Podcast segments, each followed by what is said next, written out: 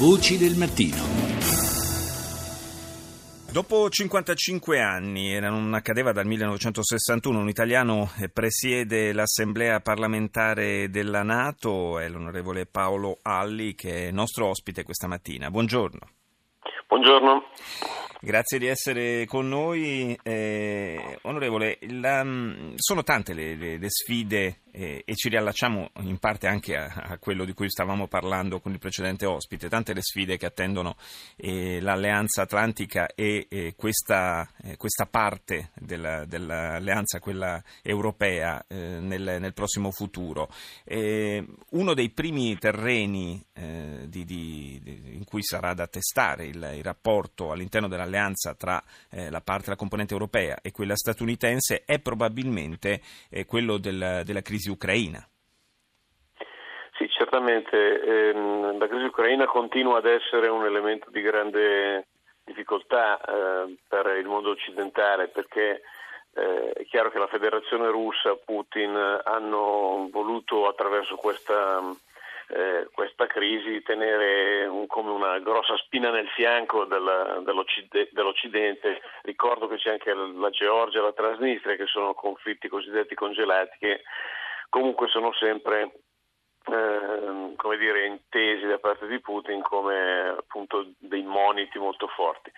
Eh, è chiaro che eh, la voglia di riprendere un dialogo con la Russia c'è, eh, sono partiti, ripartiti da alcuni mesi i colloqui della Commissione NATO-Ucraina, eh, scusi, NATO-Russia e mh, le recenti prese di posizione di, di, Trump sembrano far preludere a qualche eh, ulteriore apertura di dialogo. Ecco, quello che vorrei però sottolineare come anche il segretario generale della Nato Stoltenberg ribadiva proprio eh, un paio di giorni fa ad Istanbul, eh, bisogna, si può dialogare solo ad armi pari, quindi eh, il tema della deterrenza che eh, la Nato ha dovuto rilanciare dopo i fatti dell'Ucraina e della Georgia eh, serve non a pensare di attaccare, di bombardare la Russia come da più parti viene detto falsamente, ma a, a ripristinare un equilibrio che eh, si era perso perché dopo la, la fine della guerra fredda eh, la Nato sostanzialmente aveva cambiato pelle e aveva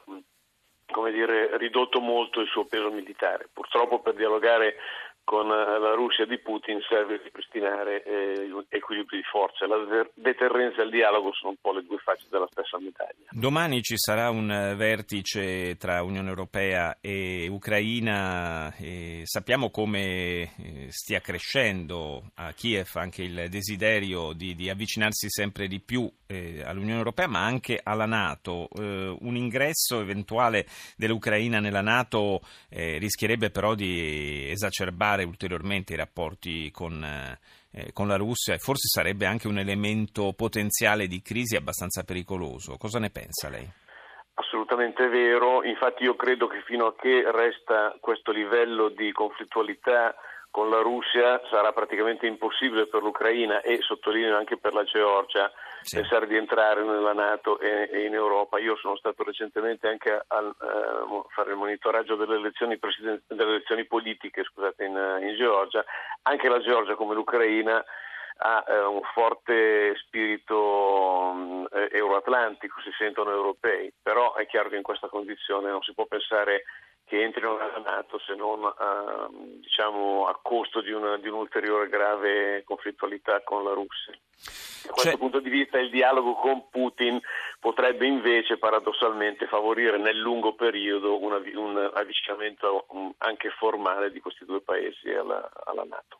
C'è una questione interna anche alla Nato che riguarda i rapporti con la Turchia. Eh, eh, sono rapporti non facilissimi con l'attuale dirigenza turca.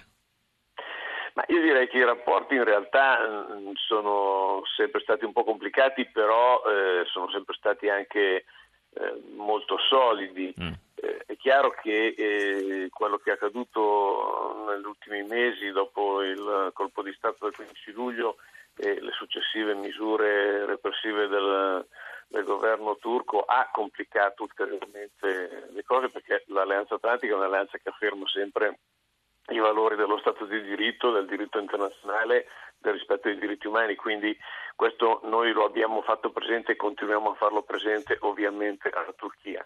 È altrettanto chiaro che eh, la Nato non può fare a meno della Turchia, ma anche la Turchia non può fare a meno della Nato.